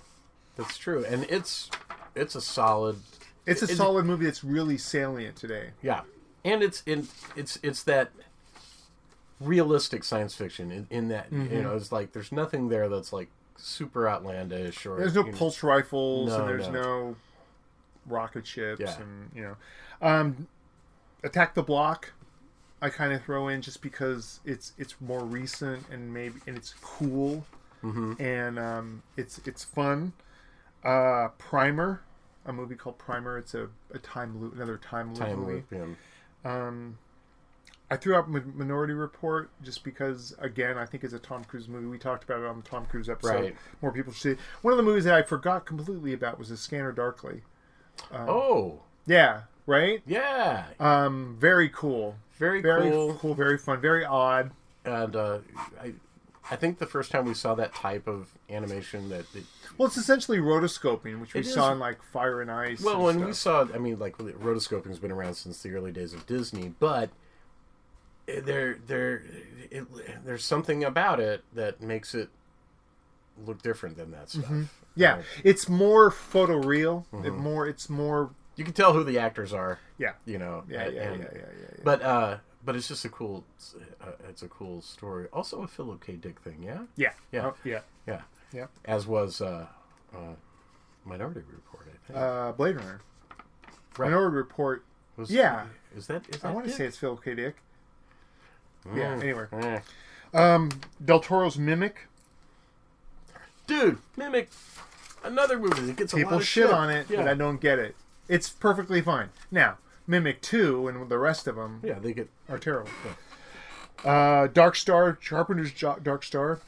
As I was doing my research, I, I kept. Do you have something to say about Dark Star? Dark Star is important because of who made it, Yeah. um, and and what would and what what would go on from there. Dan O'Bannon plays in it. Dan O'Bannon did the effects for it. Um, it's I mean, and it's a, it's very much a film of its time. Um, and it's a very very low budget. As Dan O'Bannon said, you know, it's it's you know we started out trying to make the most expensive student film ever, and it got too big, and we made the you know least expensive feature film ever, and and uh, and it doesn't really work as either, except that it is cool. Like, the, the guy surfing on the on the, the ship in space, that's very cool, very Yeah. seventies. Very young filmmaker. Yeah, Greg Greg Jein worked on it. Mm-hmm. Um, uh, Ron Cobb worked on it. Like all these guys that would go later go on and you know make Alien and work on Close Encounters of the Third Kind, and then you know John Carpenter himself. You know, Went so- to do, uh, you know, this was pre Halloween. Yeah, this is before Halloween. Yeah, this, yeah. this was a it was a uh, student film project at uh, I want to say UCLA or was it the other USC. It was a Probably USC. Uh, a, a film that kept coming up when I was starting to do a little research on this was a thing that I just have a funny story on, and that's uh, David Peoples' Salute of the Jugger, aka Blood of Heroes. Right, Um, my pen. Rutger Rutger Hauer. Hauer, Joan Chen, fresh off of Twin Peaks. Mm-hmm. Um, I went to a pre-screening of it where we we filled out cards, and um. oh. but it, it was weird because it kept showing up on a lot of top, you know, twenty-five underappreciated science fiction films, and I was like, really? Is anyone calling for that? Probably not. and another one that I saw. What about Solar Babies, man? Solar Babies? All the things you like in a teen comedy, and all the things you like in Rollerball. That's right. sort of mixed Yeah. together. Jami Gertz, I want to say, is in it. Yeah, and I think they. I think even the dude from uh, Lost Boys. yeah, probably. I James think. Jason Patric, maybe. yeah, Or yeah. it's a that's a Mel Brooks produced thing. Believe it or not. Really? Yeah, yeah. Mel Brooks. I guess sure. It reminds me of that uh, that that uh, live show that was going on in the seventies and eighties. What the Well, remember when everything in the 70s, late seventies and early eighties was on roller skates? It was Right. all roller boogie and Xanadu. Uh, oh yeah, uh, there, that was the uh, Andrew Lloyd Webber thing. Um, It was like Solar Express, or Future Starlight Express. Starlight Express. Starlight Express as a musical is. I know people that love it, but oof. it's it's all of that Andrew Lloyd Webber kind of toxing with none of the interesting parts of a Sondheim thing. Right. Uh, another, I just noticed Brazil was on the list too, which I think everyone has seen, and if you haven't, you should go do that now. Yeah. One thing I saw on Netflix, and this is my the last of mine. Um, odd little movie, not terribly great. No one ever talks about it. But it's a movie called Upside Down, and it's it's essentially Kirsten Dunst in it, which is in it, but don't hold that against her. It's kind of a Romeo and Juliet story. But what's interesting is it's two worlds that exist and spin in space so close together that you one person from one planet can reach up and touch the other person. Right. It's very weird and very odd, but it's it's kind of goofy and um, it's someone with no money and no real clout, kind of swinging for the fences. Sure. And um, And that's always fun to see. yeah, yeah. Regardless of how it comes out, because you know Well, I I that's think where greatness comes from, right? Mm-hmm. It's like when you're when you're when you're reaching slightly beyond what you can reach. Yeah, I and I appreciate that. I mean, I mean, to be fair, I'll call you on it when when you drop the ball at the one yard line. But on the other hand, man, we can still talk about. Look, it's like sunshine. Right. Up to the time that up at the time it goes bad, it's great, Yeah. and then it just, you know, it's just one And decision. sometimes and sometimes it, that that makes it more tragic, right? Mm-hmm. It's like, mm-hmm. man, you were you were you were so close. yeah. yeah, yeah, yeah, yeah, yeah. It's when they they finally go, and the killer is, and you go, what? um. Anyway, so I think that's a shit ton of titles that I think you know many people probably may, maybe they've seen them, maybe not, but all of them I think are worth checking out. And I think that they are films that uh, a lot of this I, this show is this this particular episode I don't think is for the film aficionado because they know these films. Hopefully, This is this yeah, and and if and if they don't, this is kind of like a, oh yeah, this this is for people who you know when when you think science fiction they think Star Wars. There's so much more. yeah. There's always Out- well, there's there. always that that way, you know, where you you you well you almost start to partition it off like these are American films or British films Right. or, or what have you. Um, because then you go, and we didn't even dig into like some of the anime-inspired Japanese stuff, Right. you know, the Zebra Man and, and Right. that kind of stuff, um, or the wow, Miike did a kids film. I'm trying to, I forget Yada something, Man, or I the s- Yokai, the the Yokai War, all Yeah, that yeah, kind yeah. of stuff. Oh, I saw as, as part of a double feature. Remember when, when, when they would do this? Uh, uh, a TV show pilot would get re-released into the theater. Sure. I, I saw like uh, Battlestar Galactica in the theater Yeah, that yeah, way. yeah, yeah, yeah. And I saw Buck Rogers, the Yeah. Gil Gerard thing, Sure. in the theater after it had been playing on television. So it was so weird. weird. And then the double feature with it was Inframan. Okay. And if Oh, that's awesome. It, you know, like I, you know, how do you that's take? a whole other thing, you know, all that Inframan, Ultraman. It's like it's all Man. it's all science fiction and it's all kind of underappreciated, but I don't know. It's all very, it's all very similar. Yeah. There's like somebody turns into a giant robot or somebody. all that know. giant robot stuff. We need we need August Ragone on this for that Right. one. That Ugh. guy. Uh, speaking of which, there's a there's a Mighty Morphin Power Rangers movie Yeah. coming out or something. Uh, That- that- Elizabeth that- Banks is in it. It's it. like Bryan treating it as a serious thing. Yeah, as yeah. A, It looks very kind of, almost kind of chronicle, like where they the, these kids they find these things Mm-hmm. and what have you. Um, but uh, Elaine Banks looks great as whatever her name is, Mm-hmm. Rita something or other. Um, uh, I'm down. I, I, I wasn't a fan of the stuff growing up, but the images I'm seeing are are, are kind of cool. Mm-hmm. Uh, I like Bryan, Bryan Cranston taking a little bit role. All these people are, these are roles people are taking mostly, I think, because you know, eh, nostalgia or for their Sure. kids or whatever. Um, oh, one other one that that uh, Howard McCain, 2008, a movie called Outlander with Jim Caviezel. I love that movie. Very much kind of Predator. Yeah. A medieval Predator. It's he, he's a he's a uh, again we have this kind of I don't know if he's a bounty hunter or but he's he's, ch- he's chasing this His thing, Thing. across space. across space and it winds up landing on Earth Vikings, right? Amongst Vikings. Yeah. Fucking cool. It's like super cool. It's like a big flame dragon kind of a thing. Yeah. And uh but it feels a lot of the setup and stuff. It just to me, it just felt like like Predator. Mm-hmm. Um, and Jim Caviezel is great. And, and and essentially, that's the only element that Predator was missing that a lot of these films has is that somebody wasn't chasing him. Mm-hmm. You know, Yeah. he just happened to land here. You know, God, and then you know Predator begets things like you know really horrific, horrific stuff. Like remember, I come in peace. yeah, with Dolph Lundgren. and you go in pieces. Anyway, okay. So there we go. I have a couple of news things, then we'll get out of here. Number one, speaking of Duncan Jones and Moon, he has a new movie coming out called Mute. That look, they released some images on. They're online. You can find them at like JoBlo.com or Ain't It Cool or whatever. And it looks straight up Blade Runner. That's all I know. Oh yeah, I did see. Yeah, I saw some of those images. Yeah, looks great. uh huh. And Duncan Jones, I'm in.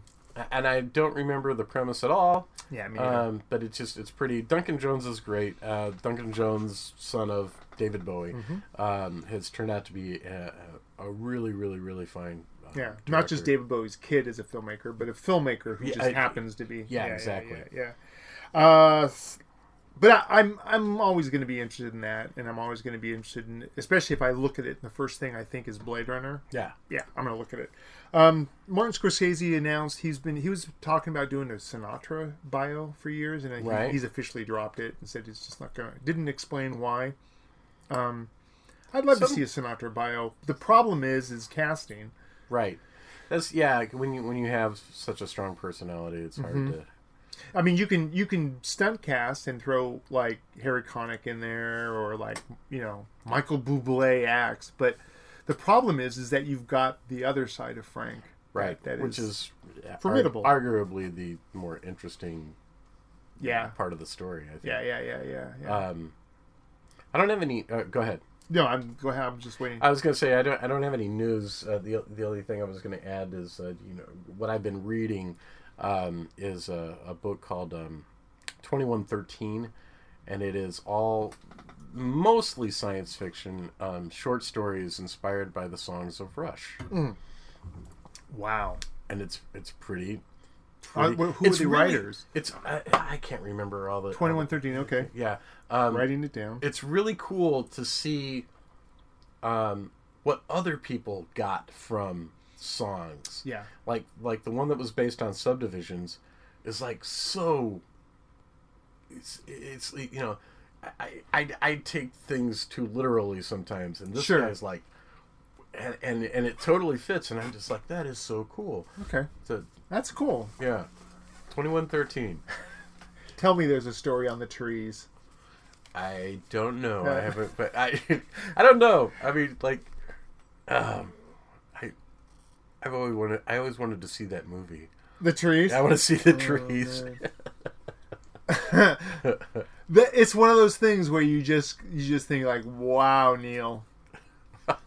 wow. Okay. Um, I'm gonna. I'll, uh, since you mentioned books, I'm gonna mention mine real quick. Mark Frost, uh, list of seven six messiahs. Read it. It's a kind of a precursor to all that Sherlock Holmes. I'm sh- I, as I say that, I know I've mentioned it on the show before. So, uh, Keegan Michael Key was cast in Shane Black's Predator. Who cares? Yeah. But but it's there. The fact that they're moving forward with Shane Black's Predator makes me happy. yeah, James Gunn says he has a the comic book stuff. I'll warn you. James Gunn says he has an idea for a Moon Knight movie, which I think is is great. okay, Moon Knight was this very cool character from the 80s that was sort of spawned out of Egyptian mythology mm-hmm. and very much sort of a white Batman in a way. With Okay. Batman meets Doctor Strange through it's it's it's it's cool. Um they're saying that Hugh Jackman is saying that Logan, which the director said in an interview, he's like, "This is not a kids movie, and this is not really. This is going to be much more gritty." but they're saying it's his last um, Wolverine movie. And now they're talk they're on Twitter. There's been some talk between him and Ryan Reynolds, and he's kind of going like, "I might be willing to put the claws back on to do to be in a Deadpool movie," which Could be. Deadpool Wolverine buddy movie road picture Right. midnight run Right. I'm on board. I'm totally on board for that. Um, and then in the weird bit of casting I heard today, uh, yesterday, was uh, they're talking for this new Han Solo movie that that um, Danny, what's his name, is is doing. Woody Harrelson is a mentor, being eyed as a mentor for Han Solo, which it scratches my head, makes me scratch my head because Woody Harrelson, like he's in the new, he's the big uh, Kurtz character in the new uh, Planet of the Apes movie, where there's literally a scene of him standing there shaving his head, Right. and I don't understand it. I don't. I mean, Harrelson's a good actor and all this other stuff, but I just don't understand him getting cast in these. I don't know. I- Weird. It's it's he's one of those guys that surprised the hell out of me Mm-hmm. when when he did uh True Detective.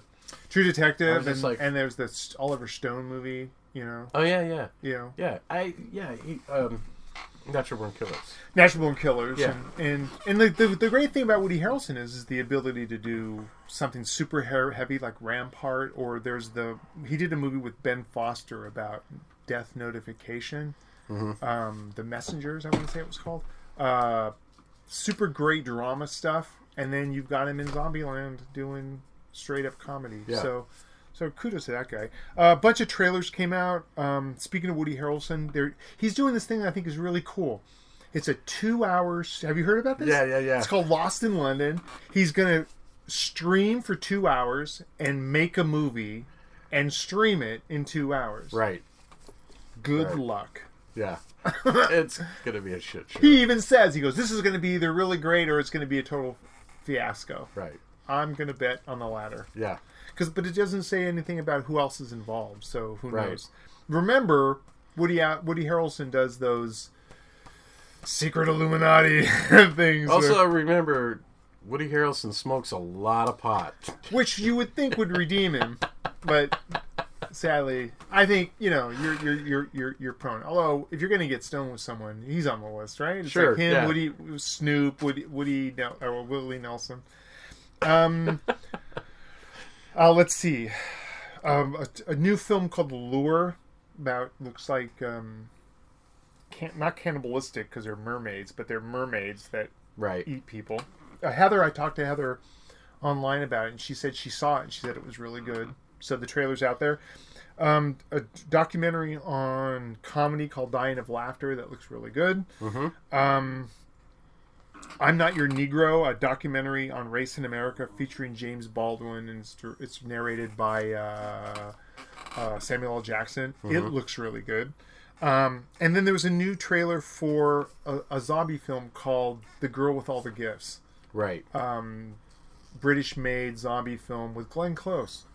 Yeah. And it looks great. I hear nothing but good things about it. And there Cool. you go. Um, winding up, anything you see good lately? No, no. I, I've I've been uh, I've been mainlining um, the '70s um, documentary series um, on Netflix. Oh, yeah, the 70s. Yeah. And they also did the 80s and Yeah, I, yeah. I think they did different decades, but I, I I've been, 70s. I've been like Sure. sucking all that back in. all that just, like, nostalgia. especially that first the first episode where it's it's all about television. I'm just like, oh yes, Yes, yes, give me more of that. Yeah, Uh, my wife watched the OA, and she enjoyed it. She said she's going to probably rewatch it. a lot of people, a lot of people say that. A lot Yeah, of people yeah. say like Um, I've been watching just more of the same. I'm I'm moving into the second year of my my challenges. Um, movies that I saw were an animated thing called Zombie Dead on Arrival. It's very sort of uh, Cartoon Network looking kind of thing, a little Sure. darker themes. Japanese film called Hard Revenge Millie. It's sort of a zip on um, kind of a Kill Bill kind of thing. Maid Droid. It's exactly what you think it is about a maid that's a droid that this guy falls in love with. Blah blah blah. Taxidermia. It's a it's a György Pálfi movie who did Hukkle. It's it's uh, Really weird. really weird.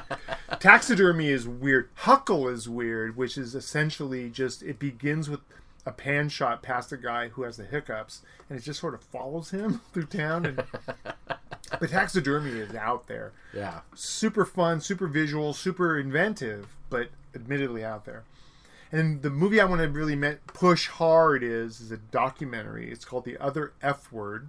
It's a great movie. It's a great movie. Yeah. Um, it's a documentary. The other F word isn't fuck or what you would imagine. It's fatherhood. Right. And what it is is it's looking at punk musicians that are now older that and they have kids, and they're having to do, you know, um, the lead singer for ever ever something, not Everlast. It's not Ever. Is it Everlast? no, no, no. whatever. One of those fucking 80s band or Right. 90s uh, two aught bands. But he's driving along singing the wheels on the bus go round and round to his kid in the back. And in the meantime, you know, it's like Flea's in there with his daughter and stuff. Right. It's great. It's it's really good. It's it's a it's a really cool look at um, how growing up is different for each generation. Yeah. What growing up means. Yeah, yeah, yeah. And and being an adult and being a father. And seeing the fallout of that, like Yeah. none, all of these guys, you know, some of them have haven't have come through substance abuse, right. failed marriages, and you know they're still they're still punk, but they're also still doing the dad thing. Yeah. Um, uh, you know, and there's these great moments of again, like Flea and his daughter just sitting there talking. Is you know, this is a sidebar, um, but it's on my Facebook thing, and it this sort of brings it up. Uh, NBC and this project are doing this thing. Uh, uh, specifically, they were doing it with Asian American families. Yeah, where they they A, a a- child, a daughter and her father, or a son and his mom, they stand about a foot apart, and for four minutes they don't say anything. They just have to look into each other's eyes, and it's amazing. it's amazing the the you can track what's going on. It's almost like they're you see their whole relationship in their life. Yeah. You know, on their faces. well because it's it's it's pa- it goes beyond that sort of cursory meeting of the eyes when you talk to someone. Right. This is staring into someone's eyes, and and and the like the women kept saying like I just remember him as a baby and. And it, four minutes is a long time. long time. To- And then when you see like daughters looking into their father's eyes, and the father, and you can, and they're Asian, so Mm. so a lot of their there's a lot of cultural stuff tied in there, and there's Right. stuff like, you know, everyone cried, Yeah, and uh, it's intense. I couldn't imagine. Yeah, I couldn't imagine. And and as someone whose both of my parents are gone, right. you really look at that and go, Because- what I would give. When you deal with your children in Mm-hmm. a in a regular setting, there's there's all this other stuff attached to it, right? Mm-hmm. You know, the things they're doing and the people around them. And sometimes it's good, sometimes it's bad, sometimes it's, it makes you feel good, sometimes it, but there's all this other noise, and they're they're taking all that away, and you're Yeah. strictly dealing with the human being that you helped bring into the world. Mm-hmm. It's And everything that that comes with. it's powerful. Yeah, yeah, yeah, yeah, yeah. Um, but it's out there. It's on my Facebook. page. I did want to mention a documentary that's it, it's not because it's a great documentary, but um with all the Star Wars noise um, of late, um, if people haven't seen it, um, it's called "I Am Your Father," Okay. and, and it is it's basically the story of David Prowse. Oh yeah, Um, that's on Netflix, right? Yeah, it's on Netflix. Um, David Prowse was the guy who was the physical embodiment of Darth Vader through the uh, the original uh, Star Wars trilogy. You know, he was picked because he's a big guy. Um, I, you know, his voice was obviously done by um, James Earl Jones. uh, yeah, who, who, who has a much better voice than David Sure. Prowse. Uh, but David Prowse has this great pedigree of films that he's been in. Um, he's he's always you know kind of the big lumbering guy. The only time that you really get to see him is uh, uh, Clockwork Orange okay. where he's the the author's after after the guy had been attacked originally and, and became paralyzed he now has a bodyguard Mm-hmm. Yeah. that like lives in the house and Right, right, right, wears, right, right. wears shorts that's david prowse um, but you know, he was in a lot of the Hammer films as the Frankenstein monster. Mm-hmm. Wow. he's, he's been around always. Wow. Um, and uh, it's a sad movie. It's kind of like you know, basically when it takes the premise of, of the heartbreak that he felt when in Return of the Jedi, we finally get to see Vader's face. Yeah. the helmet's taken off.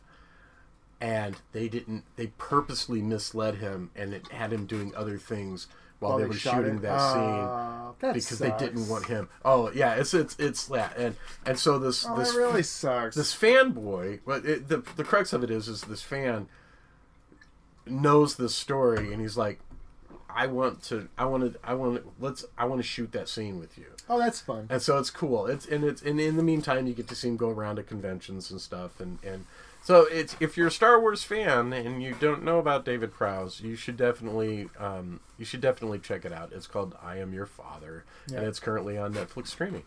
Yeah, and um, speak. a lot- I'll also throw out that they're putting up. I guess this week they're putting up the uh, Debbie Reynolds Carrie Fisher doc um, that she Carrie Fisher was working on when she died. Oh wow! And right now you can see Carrie Fisher on HBO. They, they've got Wishful Drinking. It's a one woman show that it's just her talking. Right. And it's a riot. It's fucking funny. I just saw a photo today that one of her prized possessions was this porcelain Prozac pill Right. that they're now using as her urn, which is fucking hilarious. And and perfect. perfect. Yeah.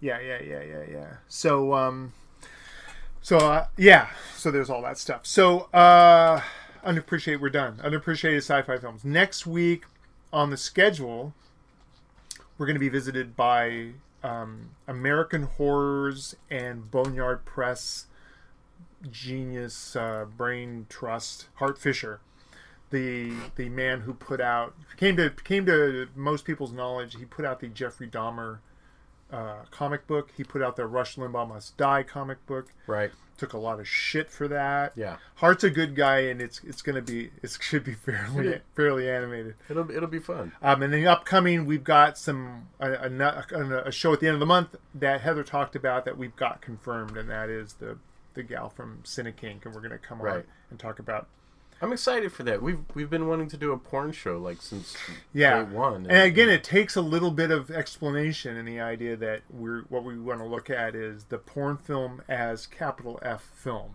not Right. as masturbation material or as erotica uh, kind of erotic it's and, and and yeah, and and that weird tightrope that that type of movie has to walk, where it's like it's titillating, but mm-hmm. there's there's other things going on there too. right but it's something more than just It's more than just what people think of as porn now, which is the the five minute clip of Yeah. Hey, I'm here to deliver pizza. Some All fetish. my kids are gone. Oh my god! The, the no the the pizza delivery guy's gone now. That's, Yeah. It's now it's just like it's all it's all lumped together by like fetishes. It's like you know Yeah, and we'll talk about all that because there there is it, it's becoming, and I want to know. I'm interested in getting this person's perspective on the idea is that as more and more of it is online, everything gets more and more splintered. Now there are whole groups for very, as you say, very specific Right. fetishes, and so I think I think she's a perfect person to talk about all this Yeah, stuff. it'll be So, great. It'll be great. So uh, that's it. Next week, like I say, Hart Fisher. Uh, but this has been episode 105. Uh, we'll see you guys next week. Uh, I'm Thom Carnell. I'm Langley West. Stay scary.